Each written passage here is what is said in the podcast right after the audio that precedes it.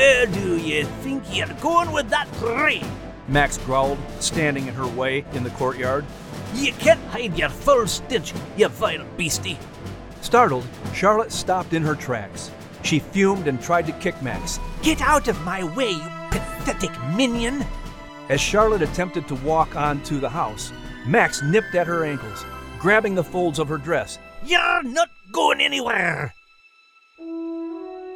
Welcome to the Epic Order of the Seven, the podcast, with your hosts, Max, Liz, and Nigel. This podcast is produced by Playful World Ministries, a department of A C T International. All of the Epic Order of the Seven characters and adventures were created by and written by Jenny L. Cote. And I'm your narrator, Denny Brownlee. Today we'll be bringing you Chapter sixty-three of The Voice of Revolution in the Key, called Unjust Desserts and Passing the Mantle. And so just for this occasion, I took a couple of dessert-making classes so that I could whip up some special things for your hosts. In fact, I probably should go check on one of them in the oven. I'm guessing it needs maybe about ten more minutes. Ooh, something sure smells good. Uh, let's just leave it at something sure smells. Uh, oui, Monsieur Announcer. Uh, what is that uh, aroma? I say, it seems to be wafting from the kitchen, but then that would suggest it was some type of uh, uh, food. No, that can't uh, be I it. I hardly think that it is... Are you drying out your workout clothes, then? Oh, don't be silly, Max. Indeed, Max. You know the old chap doesn't work out. Uh, well, it doesn't smell uh, food-like. That's because it's not food, yet. It still needs a little more time in the oven. In fact, I think I need to go check on it. You see, I took a couple of classes on making desserts just for this episode. Now, I realize I've never really been a, a real kitchen whiz or anything, but I gotta tell you, I sure learned a lot for just three easy payments of nineteen dollars and ninety-five cents, and, well, I've made something special for each of you. Uh, but I need to go check on those goodies, so why don't you get the show started, gang, and I'll be right back. Uh, ladies and gentlemen, boys and girls, and animal species of all kinds, uh, here's your hosts, Max, Liz, and Nigel. I'll be in the kitchen! I know there's five words you never wanted to hear Announcer Lad say. I'll be in the kitchen. Now, Max, uh, let us be fair. He did say he took some dessert cooking classes. Indeed. Uh, three easy payments of nineteen dollars and ninety-five cents, so obviously he spared no expense. But from whence is he taking these said classes? Oh, I, I saw the flyer for it the other day when I brought in the mail. Well, when it dried off, uh, what did it say? I don't know, but I can tell you, the flyer didn't taste so hot. I say, that's not a favourable sign. Uh, but it was from some place called uh, Lucky Louie's Dessert Factory. Lucky Louie's Dessert Factory. Mmm. Why, that name simply reeks of delectable, uh, delish... Uh, no, it, it simply reeks. Ah, uh, well, I say, what shall we do? The old boy's planning on treating us to his, uh, uh, creations. Uh, shh! Quiet! Here he comes.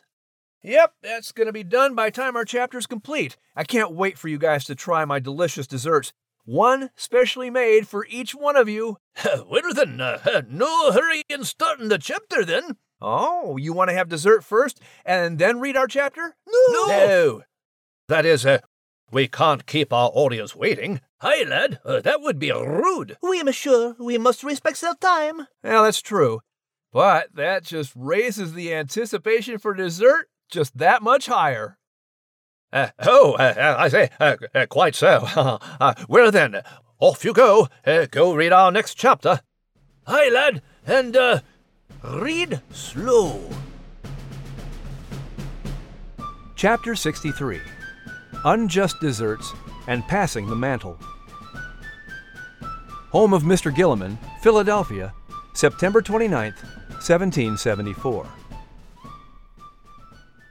Welcome, friends, greeted Gillamon as the servant opened the door for Patrick Henry, Richard Henry Lee, George Washington, and John and Samuel Adams. I'm so glad you could come. Thank you for having us, Mister Gillamon, responded Patrick happily as he shook Gilliman's hand. My friend, you never cease to amaze me. How is it that you have been there for so many key moments of my life's journey? Gillamon smiled and placed his hand on Patrick's shoulder. I had a feeling about you from the time I met you as a boy, Patrick. I told you long ago that I have a special interest in young people. He leaned in to stare Patrick in the eye. "I believe in investing in lives, for they are the only things that are eternal." "That you did, sir, and I hope the investment you have made in my life is paying off handsomely in your wise eyes," Patrick answered humbly. Gillamon gave a firm nod and a wink. "More than you realize, Mister Henry." As Gillamon welcomed Richard, George, John, and Sam, Patrick spotted Max sitting in the corner. He walked over and crouched down to pet the Scottie. Max wagged his tail happily.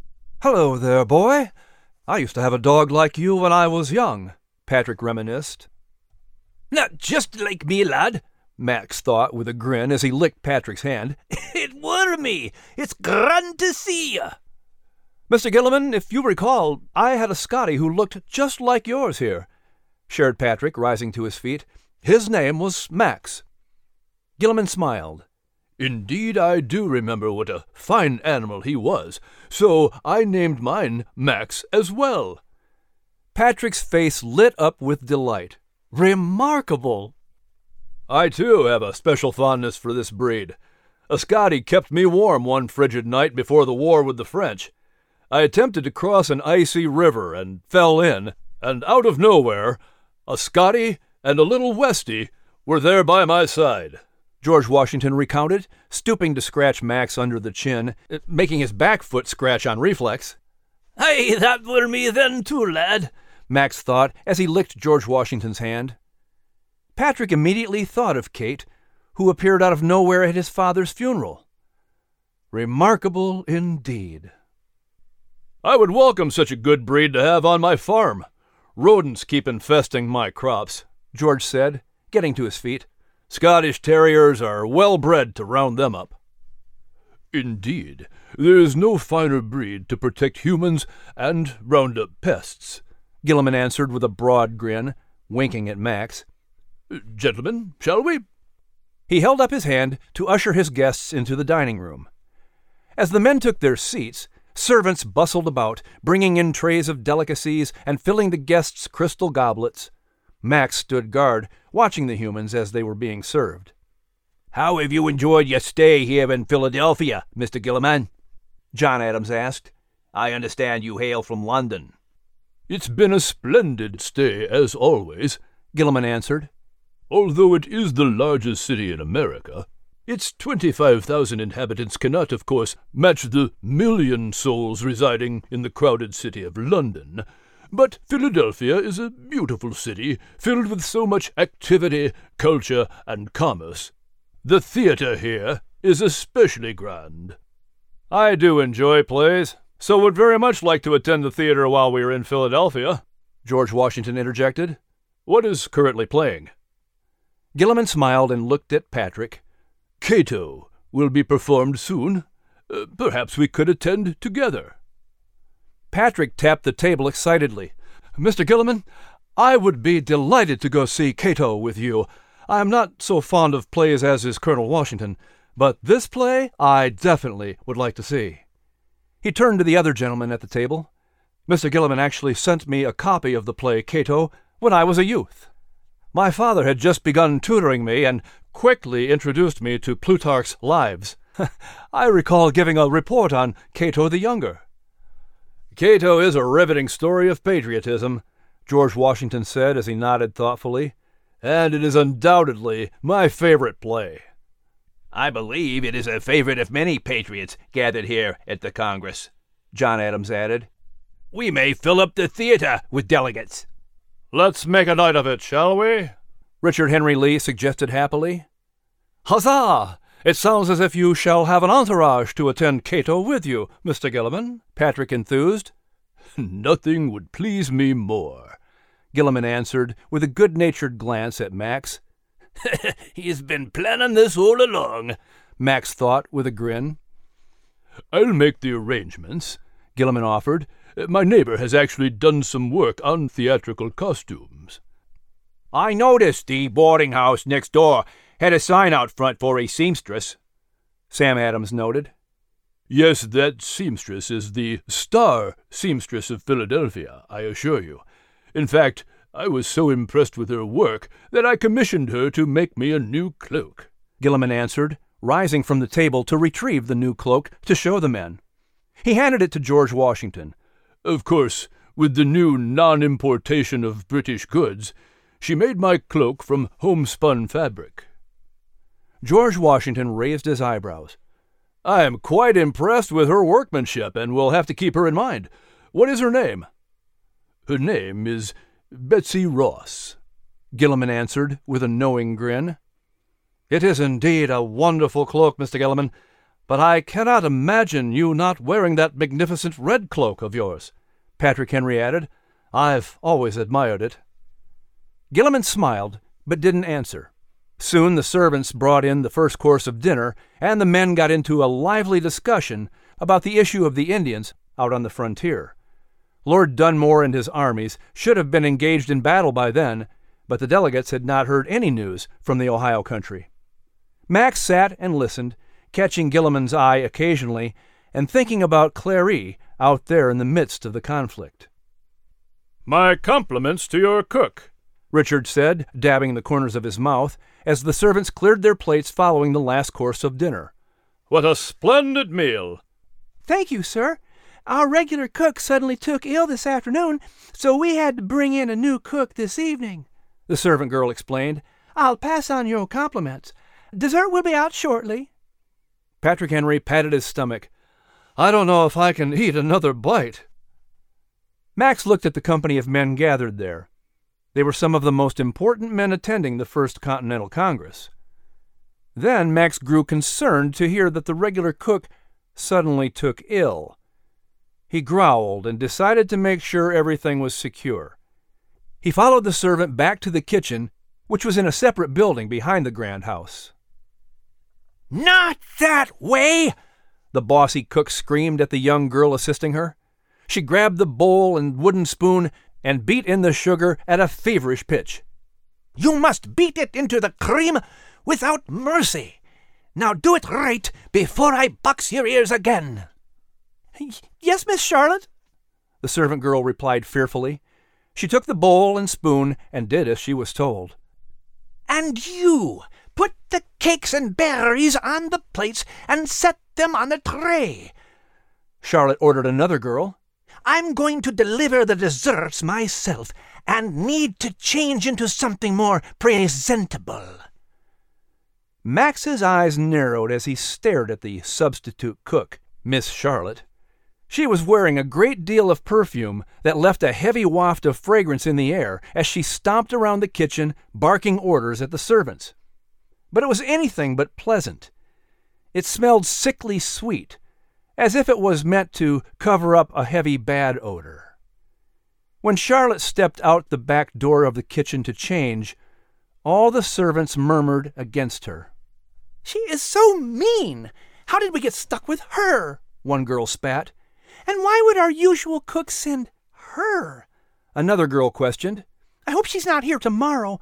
I don't think I can handle staying here another minute. What happened to our usual cook anyway? A third girl asked. She seemed fine yesterday. I don't know. Maybe it was something she ate, the first girl answered. I don't care how good a cook this Charlotte is or how much the guests like her meal. I hope she is gone tomorrow. Something she ate? Max growled. Uh, I think this Charlotte ain't who she seems to be. As Charlotte came back into the kitchen, she had tidied up her hair and slipped on a nicer dress. She inspected the silver serving tray to make sure the little cakes were topped with berries, as she had ordered. When the servant girl with the bowl of cream came over to top the desserts, Charlotte snapped the bowl from her hands. I'll do this. It needs to be done right. Go clean up the dishes, she grumbled. All of you. The servant girls turned to take the dirty dishes out back to wash. When they were gone, Charlotte pulled a vial from her pocket. She smiled and poured it into the batter of cream. Last but not least, my secret ingredient. She mixed in the liquid and poured the cream on top of the cakes. Now to serve them their just desserts. She chuckled darkly and picked up the tray to leave the kitchen. Where do you think you're going with that tray? Max growled, standing in her way in the courtyard. Ye can't hide your foul stench, ye vile beastie." Startled, Charlotte stopped in her tracks. She fumed and tried to kick Max. "Get out of my way, you pathetic minion!" As Charlotte attempted to walk on to the house, Max nipped at her ankles, grabbing the folds of her dress. "You're not going anywhere," he growled through his clenched jaws as he tugged and tugged. "You parasite, get off of me!" Charlotte screamed as she desperately tried to keep the tray from toppling over while struggling to get free of Max's grip. Suddenly, Max shook his head wildly, and Charlotte lost her balance. The silver tray went flying through the air, sending the fine china plates crashing onto the brick courtyard. "No!" she screamed as she sat in the middle of the mess of broken dishes and dessert. As Charlotte scrambled to her feet, Gillamon appeared at the doorway of the house to see what had happened. "Begone!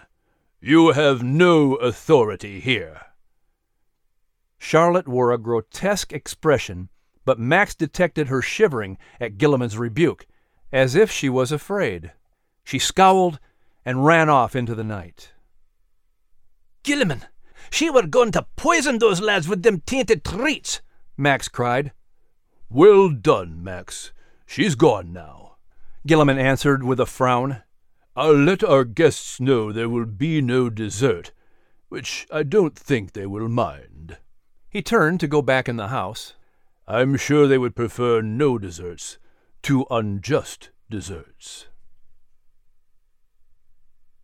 City Tavern, Philadelphia, October twentieth, seventeen seventy-four. At the end of six weeks, the First Continental Congress had accomplished a great deal besides passing the Suffolk Resolves. They drafted a Declaration of Rights and Grievances for the repeal of the thirteen acts Parliament had passed since seventeen sixty-three. They wrote a memorial to the American colonies and a petition to the king. They voted to halt all imports of British goods and exports of American goods to England, to be enforced by the Continental Association. This would be a network of committees formed in every city and town throughout the colonies to enforce non-importation and non-consumption of British goods, along with non-exportation of American goods to England. And they called another Continental Congress to meet in May of seventeen seventy-five. A week still remained to wrap up some of the business of the Congress. Patrick Henry and the Virginia delegates had worked hard with men from other colonies these last few weeks, but they had also enjoyed many dinners and social events, including attending the play Cato with Mister Gillamon. Nigel had arranged for Cato the Eagle to also come to the theater to celebrate the birth of his baby eaglets. Nigel and Cato peeked in from a window high above the theater rooftop to watch the play. Nigel had never seen an eagle weep, so it was a touching moment for the little mouse as well. Cato was so moved after seeing the play come to life that he decided to name one of his eaglets Plutarch.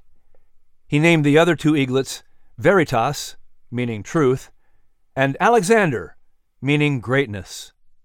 Cato would remain in Philadelphia until the eaglets were old enough to be on their own.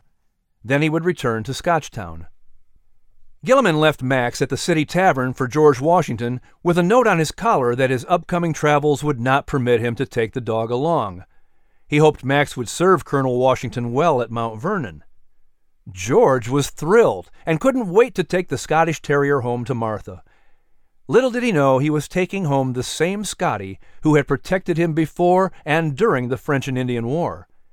Nigel decided he would go with Max to visit Washington's plantation. Some delegates, such as Patrick Henry, would be heading home the next day to make the tentative November Assembly of Burgesses in Williamsburg, while others stayed behind to tie up loose ends. But tonight, there was a grand dinner hosted by the newly elected, more radical Pennsylvania Assembly at the City Tavern. It was an evening of elegant entertainment with music, dancing, and bountiful food. Toasts were raised to the First Continental Congress, as the delegates congratulated one another on a job well done. One of the Quaker delegates offered up a solemn toast. "May the sword of the parent never be stained with the blood of her children." John Adams and Patrick Henry sat together in a corner to have a private farewell. The two men had grown close in these past few weeks, They differed in their backgrounds, temperaments, and talents, but they shared the vision that America not only needed, but likely would see become reality.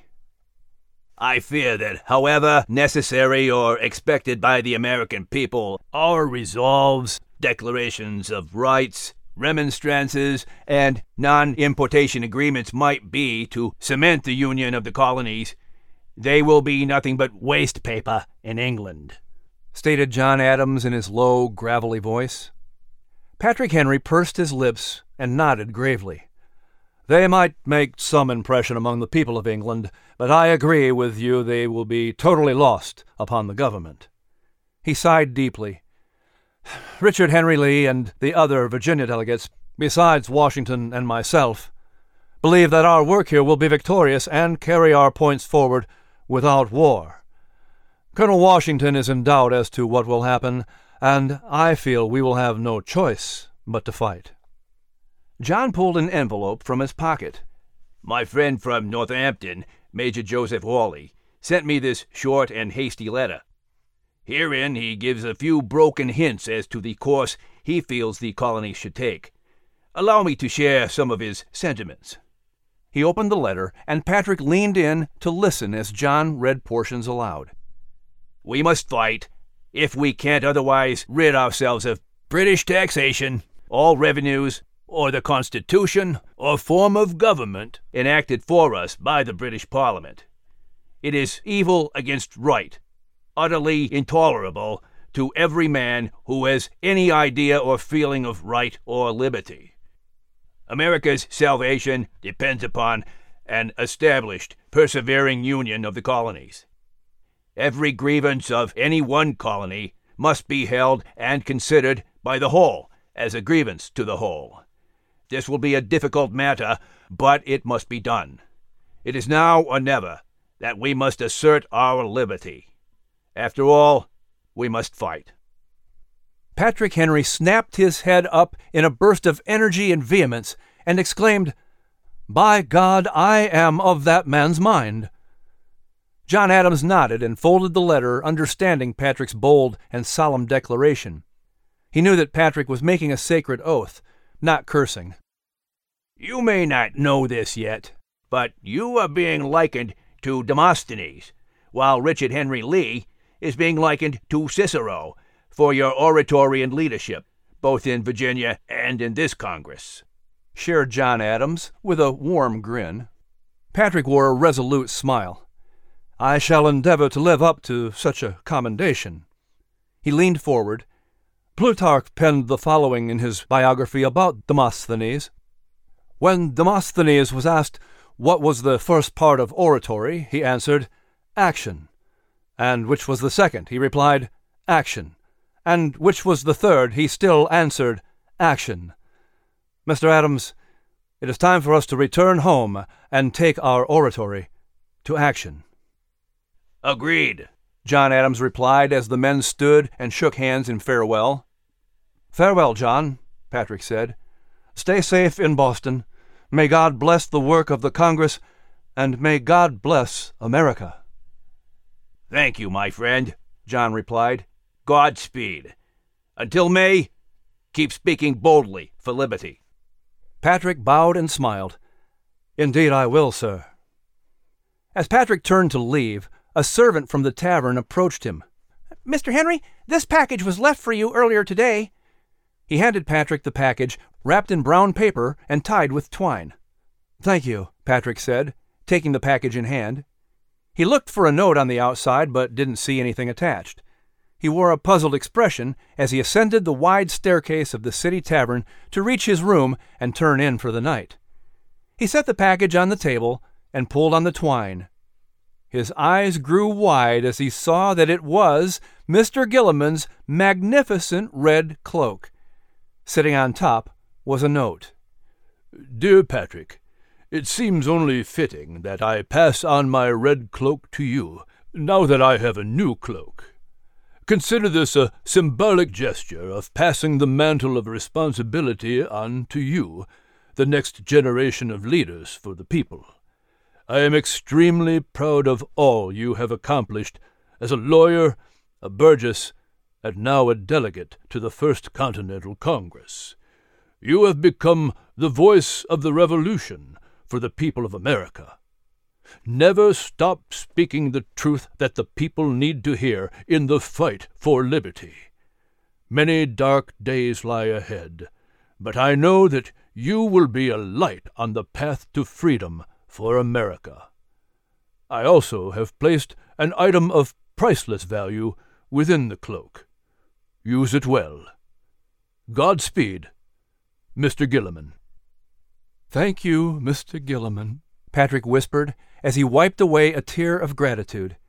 He reached his hand into the pocket of the red cloak, and his hands felt something curious. He pulled out the item and ran his finger along its edge. It was an ivory letter opener. I say, I've a feeling this ivory letter opener will play a greater role than one would think on just face... Ah, shh! Hey, uh, but uh, we'll wait for another episode to find that out then, won't we? Careful there, blabbermouth. Uh, indeed. Uh, sorry, old chap. Uh, my bad. And speaking of bad... Hey, gang, your desserts are ready. Uh, shouldn't they cool or set up for a couple of... Uh, Hours? Days? No, Liz. In fact, yours is actually served au flambé. You're going to set it on fire? Oh, uh, this just keeps getting better. Aye, the last be right. Uh, we should probably wait a wee bit. I myself had a great big lunch right before the show. And I'm afraid I've been nibbling all day myself. Silly me. Well, okay, they're, they're better when they're fresh out of the oven. Uh.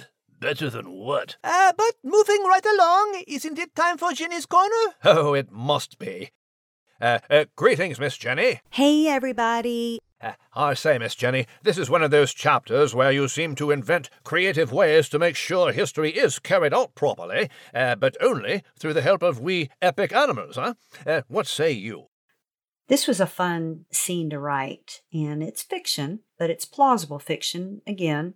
When the Founding Fathers were gathered in Philadelphia for the First and Second Continental Congress, they went out to eat a lot, just as John Adams wrote about their long days and meeting and then dining. So they ate at City Tavern. They went to people's houses. And, of course, I have Mister Gillamon hosting them. And that would be the case. They would have someone local who would host them for dinners, and then they would discuss the events of the day. And, of course, I have my fantasy element going with my characters and the animals and getting them all in place and some bad scenes with Kakia. Uh, Miss Jenny, I know you often include real items or props that uh, did in fact exist. That's a fun thing that I like to do, is take an object that we know was there, that was real, and incorporate how the character came to own the object. Can you give us an example? The red cloak. Ah, bien sûr. Uh, uh, so then, how do we know the red cloak be real? Patrick Henry was painted in having this glorious red cloak in the famous Rothermel painting that is at Patrick Henry's Red Hill. We're not sure where he had it, but he was painted in it for another painting as governor. I say, and, and what other little features have you included? You'll see a couple of little Easter eggs in this chapter. One is, of course, Betsy Ross. And you'll, of course, learn more about her in an upcoming book, because she has a flag to help Washington with. The other Easter egg object in this chapter is the ivory letter opener. And, of course, you're going to see a big scene with the ivory letter opener. This is a real object. You can go see it today at Patrick Henry's Red Hill. I love tangible history, don't you? Things that you can touch and see. Oui, madame, it seems to bring it all back to life. So are there any other uh, plausible fictional events that you have included in this chapter? Things like seeing the play Cato. We know that Cato was George Washington's most favorite play, and it's very plausible that they all went to the theater in Philadelphia to go see Cato. And, of course, that is also a setup for Liberty or Death, and you're going to see more about that. Uh, uh, uh, uh, uh, uh, spoiler alert, lass. Uh, we'll save that one for later, then. Indeed. So then, uh, any other subtle takeaways you would care for us all to glean? The friendships that formed between these founding fathers. You know, before the First Continental Congress, These guys had never met one another. There was some correspondence, but it was kind of an odd thing when you had these southern colonies and northern colonies get together. They saw each other very differently as separate nations. But then as they start coming together, as they had to, to survive and to accomplish this impossible feat of independence, these deep friendships formed, and John Adams and Patrick Henry developed a deep, long-lasting friendship that lasted through correspondence in the years that followed. That's a really neat thing to consider. Again, what did that look like when they met? And what did they discuss? And how did they encourage one another to press on and keep up the good fight? I hope that gives you a glimpse of maybe what it looked like when they all gathered together, and the fun Easter eggs that I like to put whenever I can. I say, brilliant. Thank you, Miss Jenny. Oui, très bien, madame. It makes me want to go back and listen to it all over again. Yeah, but don't forget, Liz, uh, I made you each a special dessert. Oh, now I really want to go back and listen again. Aye, lass, over and over and over. Oh, come on, you haven't even given him a chance. Ah, indeed, the old chap is right, my pet. Oui. Okay, then. Uh, gentlemen, let's, uh, let's take one for the Gipper. President Reagan? Uh, monsieur, what uh, delicacy have you whipped up for a special feline that you would never want to hurt in any way? Oh, for you, madame, uh, nothing less than a French favorite with a little feline twist. I present Crepes Lizette. It's the uh, traditional favorite, but instead of using orange zest, I've added Le Petite Friskies and some ground catnip. And, of course, a little Grand Marnier, uh, so that we can light it on fire, or flambe. No flambe!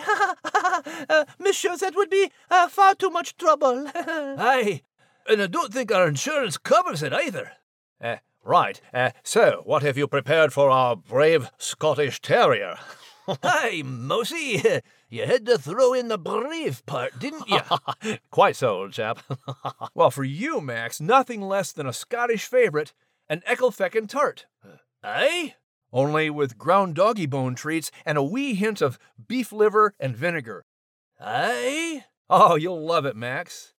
Aye? And for you, Nigel, oh, be still my heart. Nothing less than tiny little snickerdoodle scones. And uh, what did you do to them to mess the, uh, to uh, personalize them for Nigel? Well, I just iced them with a little peanut butter brown sugar glaze. Is that too sweet for you, Nigel? My dear boy, uh, there's none too sweet for a Monaco mouse. I heard that. We must be related. Oh, heavens no. Uh, well, uh, then, uh, as Liz would say, uh, bon appetit. Or as Max would say, bon appetit. I do hope his desserts are better than his jokes. Well, mes amis, here goes. Uh,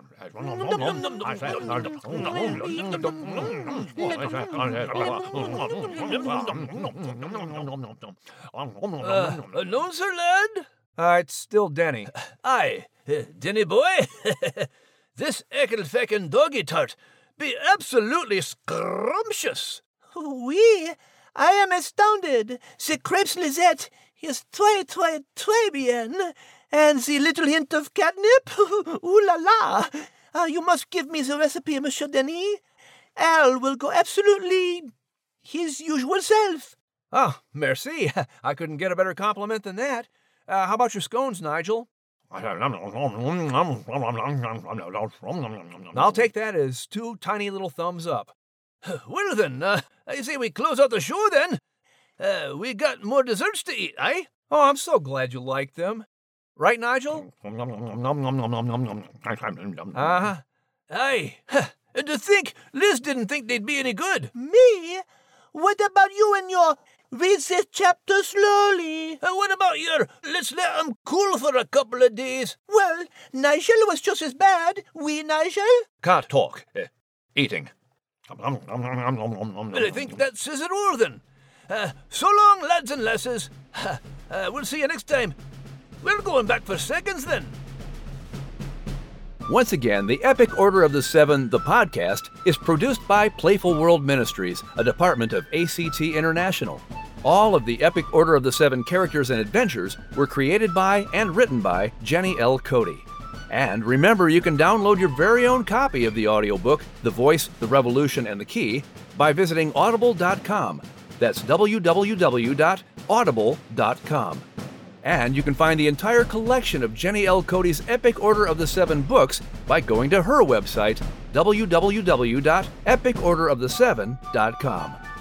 And I'm Denny Brownlee. Thank you for listening, and join us next time on the Epic Order of the Seven, the podcast. Have a grand day! A bientôt, mes amis! Huzzah! And ta-ta! And always remember, you are loved and you are able.